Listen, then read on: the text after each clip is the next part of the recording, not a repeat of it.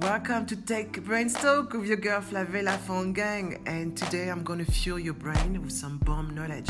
Are you ready? Let's do it. Hello, everybody. In this episode, I had a great conversation with Ed Hambera, who is the COO of EIP and Insurance Technology. Let me tell you, they share so much great gem that you're gonna love from how to navigate from consultancy to technology, how to always stay customer centric, and how to find innovation within your data and so much more. This is a very good episode to listen. Enjoy.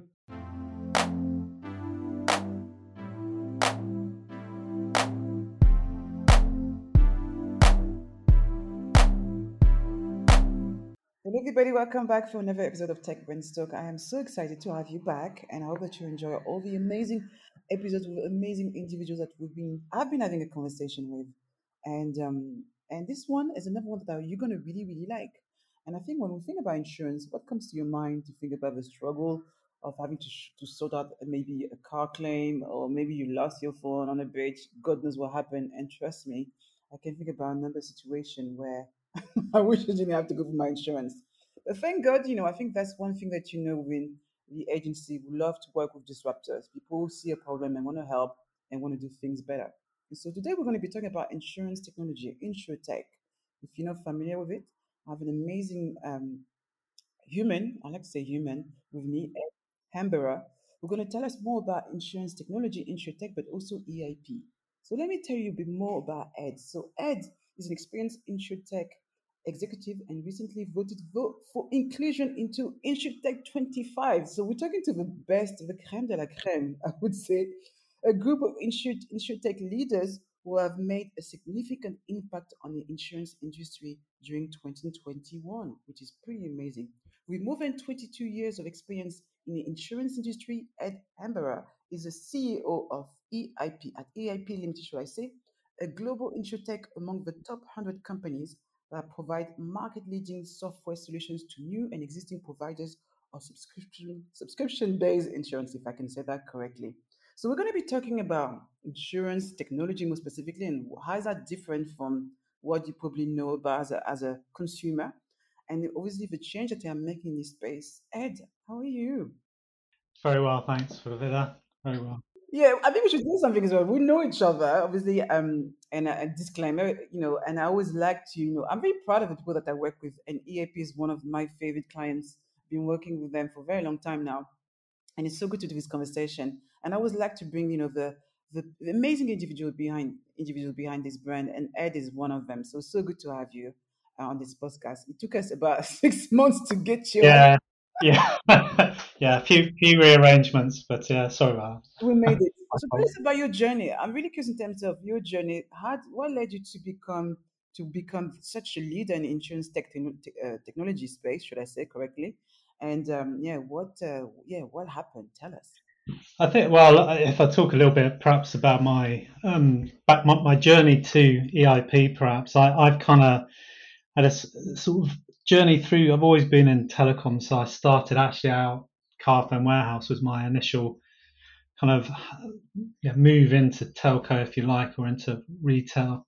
And I, I, after being a few years at Carphone Warehouse, I, I kind of moved into their, their big insurance business in Carphone Warehouse, and I started looking when they started expanding, I, I was helping look after a rollout across their European footprint, so places like Germany and Ireland, etc. So I was kind of spent a lot of time on the road helping set up their insurance programs and run their insurance programs. So that that was my first kind of move, kind of too many years ago, um, but my first move into insurance. And after that, I moved to O2, um, where I stayed for sort of five or six years and that was running their insurance business or their, their mobile insurance business for five or six years. So that was good. That was a big change from Carphone Warehouse, different type of environment. And then after that, I moved into EIP. So I've known um, a number of the people in EIP, and you'll know Ross and Bernice and the team there. Um, so I moved there about 12 years ago into EIP. Again, another kind of jump. EIP was a small company when I moved from a a giant like O2 into EIP, a little bit of a leap of faith, but it felt like the right thing to do. Great kind of vision of where we wanted to be. Um, and, and I've been working across there, the business for the last 12 years, for the last, I think, five years as COO. Um, and we've expanded quite significantly over the last two to three years. We've more than doubled the t- size of the team in those last few years. So um, yeah, that's my my journey. I It's it's amazing, and I think that's something that you know you, you know I always say that sometimes you guys don't brag enough, but it's amazing to talk about twenty percent growth. You know, not all companies go for that. But thinking about the insurance space and not insurance technology, but insurance space, what are some of the when you think about the challenges and why do you believe um, you know insurance technology is so important and relevant you know nowadays? I think I mean probably in terms of challenges, but when when you speak to anybody about insurance, everybody sort of has a general feeling that there's there's a lack of trust or, or kind of feeling that you're not getting value for money out of insurance and that policies are always kind of there or products are always there to to not pay out or looking at ways to to not pay out. I think we took a look at this probably five six years ago. Um, and we pivoted the business. We started actually as more of a consultancy business when I joined ten odd years ago. So probably longer ago, probably five seven years ago, we changed the business to look at more of a tax side. We could see that there's really outdated processes, very paper-based processes, processes that required agents just to make decisions on what they thought about a claim necessarily, rather than you know truly being terms and conditions. Did somebody shout loud enough? Did they get a different decision to those that just went along with it? So we we we sort of turned it on its head, and rather than yeah, rather than it be kind of an insurer-led customer experience, we tried to switch that and have it to be very much a customer in the center of that um, that whole journey. So that meant things like using the data that we've got. We've got significant amounts of data, so we know how different customers tend to behave. We know what a kind of a, a good risk, a not so good risk might look like, and we can create an experience around that. So the first thing we were looking at is, is simply how do customers want to interact with insurers, and they don't necessarily. Some people will, but they don't necessarily want to be putting in paper forms and phoning call centers. They want to interact online. So we we took that process and we re-engineered it and we put everything online. So that means kind of from your whole management of your policy to enable you to claim full end to end you can now do by logging on, putting your password, etc., etc., in, and being able to fully manage end to end. So you, you don't necessarily have any need to speak to somebody. So it enables customers then to, you know, 365 days, 24 7 to actually deal with anything to do with their policy, whether it's I want to know what I'm covered for, want to know how long I've had my policy, how much I'm paying, when's it ending, or indeed I need to make a claim, um, and I can do that kind of seamlessly. And I uh, within probably two three minutes, I've got a decision, and I know my phone will be with me next day or whenever it happens to be, Mm. um, rather than I phone up, I wait for a while, and it probably takes me 10, 12 minutes to go through that process. So it's very much kind of switching it, make it as seamless as possible, and put the customer in the middle. Yes, uh, you know, we should specify that obviously, you know, from EIP point of view, you obviously not you do not provide insurance, but because you, the end No, user is the what the service is for, but your yeah, very, yeah, yeah, very much, your clients are obviously the insurers, telecoms, and, and and and so many more in that space. So, looking yeah. at this from that point of view, from them, um, you know, having doing insurance, providing insurance in, in in a way, was it a difficult journey for them to um to educate them and get them to change? or was it more was it easier because we're talking about b2b here I, th- I think, yeah, I mean, it's a bit of a change. There was a few conversations around, well, are we to drive additional risk if we're not actually talking to customers, or we- you know, just allowing them to, to go online and service? But we've got, as I said, we, there's a lot of data that sits behind it. We've got different rules that will drive different questions, layered questions, or if we need to, we'll still push a push a claim out to to an individual, human being, if you like. But I don't think, I mean, if I think now, and particularly over the last two years through the pandemic, actually the the the our product's more relevant now than it ever has been because customers even more so now want service online. You'll hear a lot of the the sort of telcos, the insurers having a they'll talk about digital first.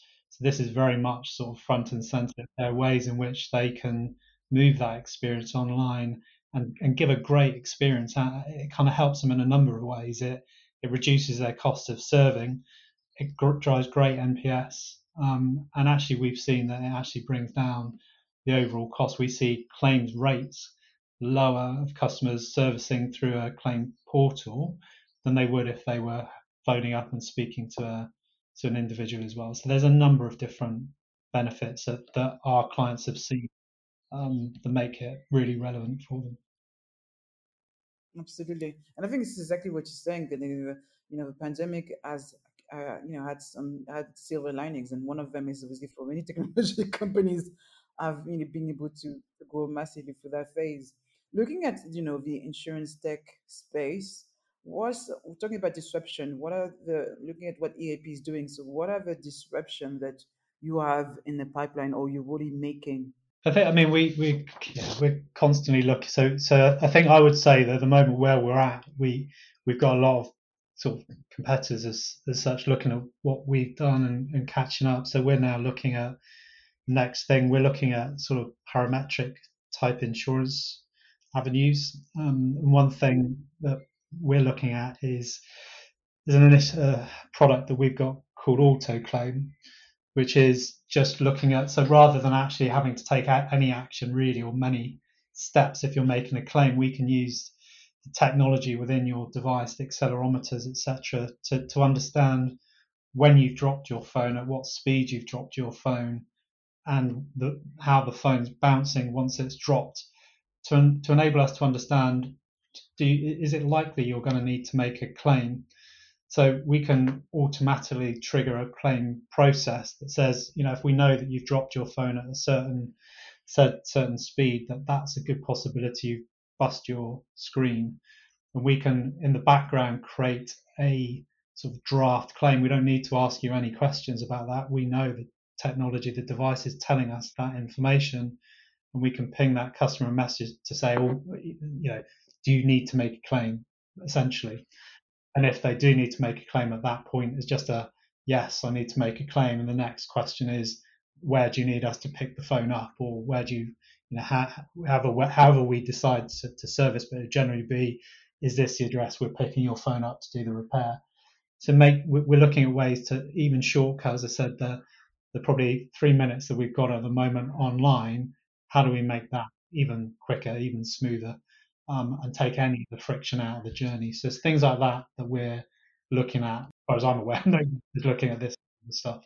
It's right, Ed, because I think everybody, when we think about technology, and, and I say the purpose of technology is to provide better convenience. So co- convenience means obviously removing any fraction, uh, friction, should I, should I say correctly, and and just the time. I think that's really the, the biggest issue with insurance claim is the time it takes, and that's definitely two of the winners.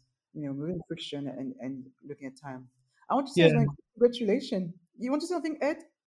No, I was just going to say just that, that as I said that that that parameter that, that that's where I see the sort of the next step. That's where we see the next step. As I said, looking at where the friction is in the journey. We'll we'll constantly be looking at this and looking at ways that we can, you know, make make things easier for customers um, but at the same time having the appropriate information and data and enable us to back that and then make sure we don't do something that then burns an insurer or burns a scheme. We're doing it in a way that's kind of very considered and there's a proper case behind it.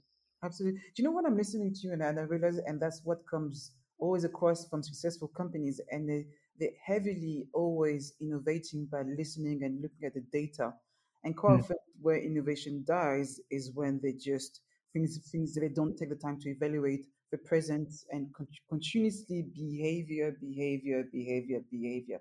And as it says that, looking at the data, understanding it, and then how can we always remove or reduce friction? That's that's what makes a great company.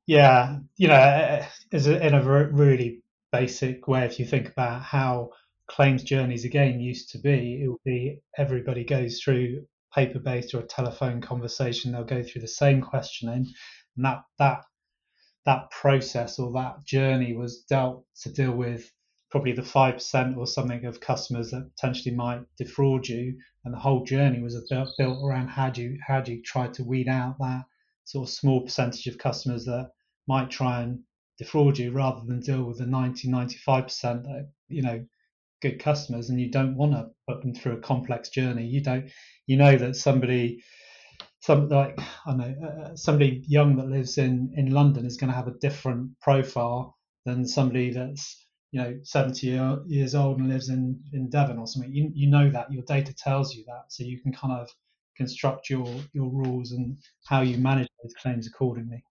That's amazing. You know, it's funny because uh, as I'm listening to you talk, uh, there might be some in looking at the, the, company culture, but also looking at some of the roles that you you have in the, in the business.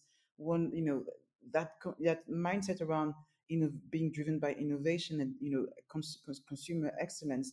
Because it's interesting because obviously from from EIP point of view, your customer is not actually the end user, but you have to send the end user to be able to sell services to the providers of telephones, you know, and, and or insurance, te- te- um, telephony, and so forth. How are you dealing with these two, with this 360 or triangle relationship? Must be uh, must be very complex. Yeah, I mean, it's complex, but we kind of, I think when we talk to them, I mean, we've got a lot of experience with our business, like probably more than I'd like to talk about. Makes me sound very, uh, really old. Um, but we've got a lot of experience in the business that have also worked in the the telcos, the retailers, the insurers. We've been there, and so we understand how how they look at customers, how where their pinch points are, so we can talk to them, you know, in a way that a lot of people can't talk to people in, in those industries because we've been there. Um, and as I said, there lots of them are moving. They're they're moving the same direction. They have the thought same thoughts. I guess once we've talked to them about it, that's the journey they want to go on. We're just helping them try to get there a little bit quicker, and we're providing that kind of our view, our insight, our product kind of roadmap that helps them drive revenue growth, all the things you'd expect them to be looking at. We we truly believe that what we're doing enables them to get their goals and meet their goals much quicker. There's nothing we there's nothing we do, I don't believe, that any insurer or, or retail telco would say that that's not great. That's not that's not a, a different way of looking at things that that that's not right because we're always putting, as I said, customer in the center of that and looking at making improvements whilst improving their bottom line. So that's very much the core of our thinking. I love that. I love that. You know, it's, I, I was saying early on, congratulations, because of the among the top 25, you know, uh, leaders in insurtech, which is a which is a pretty amazing if you think about it. I, don't- I don't know how you say it, but I'll be able to. I would say that to everybody if it was me. but you know, looking at the future of insurance technology, what do you predict? I think, I mean, you'll hear a lot of people talking about embedded insurance, um, using, you know, Tesla are a good example where, you know, buy a Tesla car, they know how you're moving around, they know how you drive, etc. So they'll embed insurance into their kind of offer. There's, there's various things like that. We're seeing a lot of the you know, a number of the telco companies as well, if they're looking to, you know, how they're differentiating insurance is a great way of differentiating or bundling in, including insurance into your offer, then it's a complete peace of mind type offer offer that you're giving those customers. You know, nowadays, if you think about how you use your device, it's it, you run your life through it, and, and if you're without it for any period of time, you're probably don't what you do. Your calendar's gone, everything's gone, isn't it? So if you think about embedding insurance, that that's that that's the way I sort of see things moving. Um, and you know, we as a business aren't just kind of wedded to telco or mobile insurance. We we we believe our platform enables you to move in a number of different areas, whether it's you know, again, you think about broadband providers, they should be bundling in cyber protection, that these things, and our platform can sit behind that as well. So it's built in a way that it's you know not not just one one vertical. We can move across different verticals as well, providing the same sort of as long as that you know same sort of insight, same sort of expertise in that. Absolutely. As I said, like, you know, this is, you know, the, the biggest issues was sometimes with Um, that when I hear startups talking that you know they have technology that can do so much, so many things, but always good to start with a big focus on one niche and then you Yeah. expand as you go, and that's where success is made.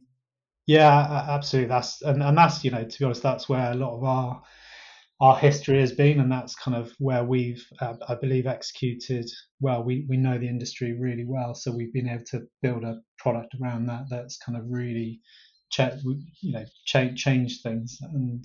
Um, it's now just looking at, you know, we, we know again lots of telcos looking at lots of different areas, and we want to be kind of, and we believe we can be in the middle of that and help with the same that same journey, moving from maybe something mediocre from a customer experience to an excellent customer experience. Always looking forward Flavilla, I think is It's very important, you know, always Yeah. looking forward. yeah yeah exactly i think we, we kind of as i said earlier on are very very conscious we could sit and say great we've we've done a good job. We've got some you know big blue chip clients and we can pat ourselves on the back but that's not the organization we work in. It's kind of that's great. But where where are we going next? What can we change? Because it will be a kind of constantly evolving constantly developing our product to make even better than it is at the moment It's amazing. It's amazing. I can talk to, to Ed forever, but this is it. This is the end of the first part of this podcast. Be back in a minute. You are listening to Tech Brains Talk, a conversation on the strategy of becoming a remarkable individual and creating iconic tech brands. Your host is Flavilla Fongang, author, speaker, and founder of Three Colors Rule, a creative branding and marketing agency for tech companies. For more information, go to threecolorsrule.com. If you found this podcast helpful, please help us by telling your friends and rating us a five stars on iTunes. Thank you. Now, back to where we left it off. Hello, everybody. Welcome back to part two. Part one has been really full of great insight. I don't know if you've been taking notes, but I've been taking notes for you because it's been so great. How do you move from a consultancy to a technology company? And again, it comes back to really what is at the center of your decision? Are you driven by, by customer and providing, removing friction, but also providing excellence and providing convenience? Are you able to understand the evolution of the market? You know, are you an expert in your field? I've seen so many times companies or tech companies who launch businesses who have no understanding of the industry and you know you're most likely to fail. So having experts already in that same space makes it so much easier to move to technology. I've taken so many notes because he shared so many great insight. Ed was fantastic. And I really want you to think, you know, especially for all the tech companies who are selling B2B, where the end user is not their first point of interaction, make sure that always gathering information from data because within those data, that's where innovation resides. And that's so, so key, I think. And again, something, you know, where is, are you able to lead the future of your industry? means that you're always looking ahead. And I think Ed gave us so much. And I really, and as you know, every time I always say to all my listeners, listen to every episode twice. This is probably one that you to listen three times. so Ed, we were talking offline and we we're saying that one thing that has been, you know, when we look at growth and, you know, you've done phenomenally well at, you know, EIP, and obviously there's so much more can be accomplished. And it's also looking at, I think that's what really fascinates me is that it's also looking at what the client is doing and how can you enable their growth, which also enable your own growth. Can you tell, you, can you tell us more about that? Because I think that was such a great point we were saying.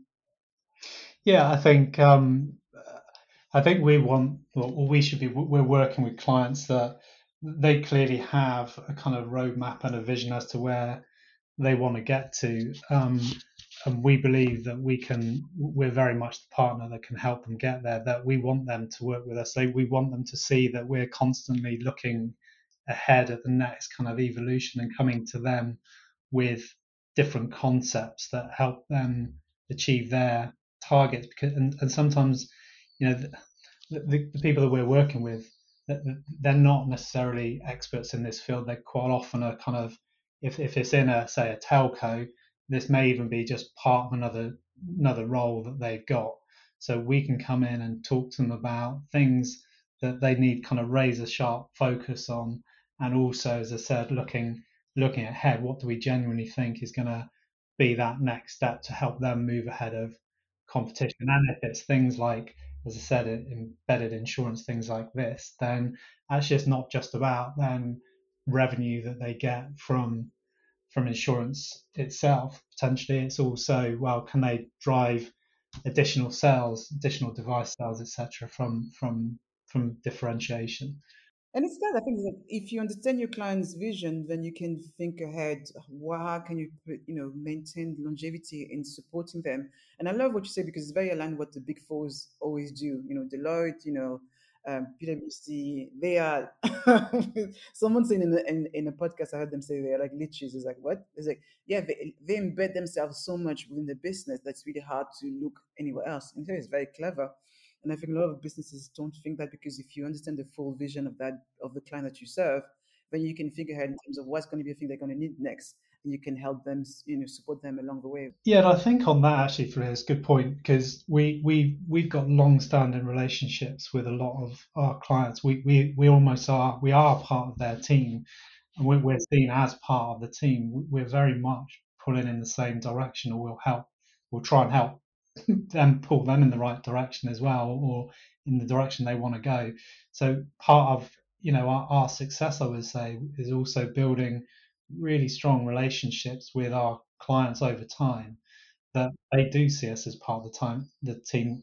They do see that what we're doing is is beneficial. It's kind of helping them, as I said, meet their kind of goals. So it's kind of a win-win. They'll, they'll fall back on the not just me, we've got some really smart people in the team. They'll be falling back to our team about, you know, how do we do this? They'll be looking for advice.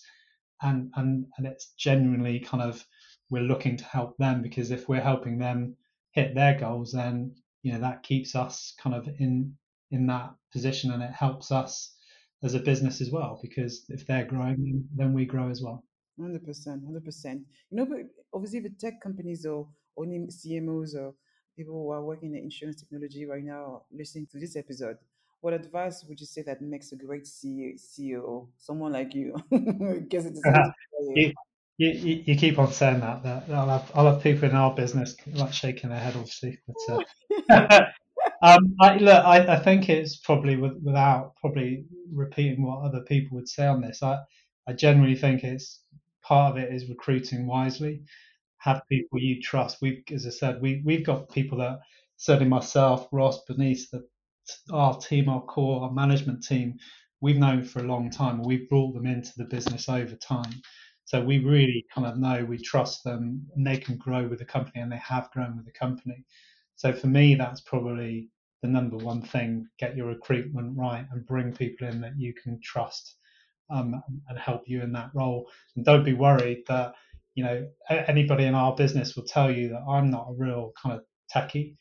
We bring people into the business that help that, and we kind of help form, you know, how we then drive the business and, and, and the right things to do with the business. But it's bringing those those people in.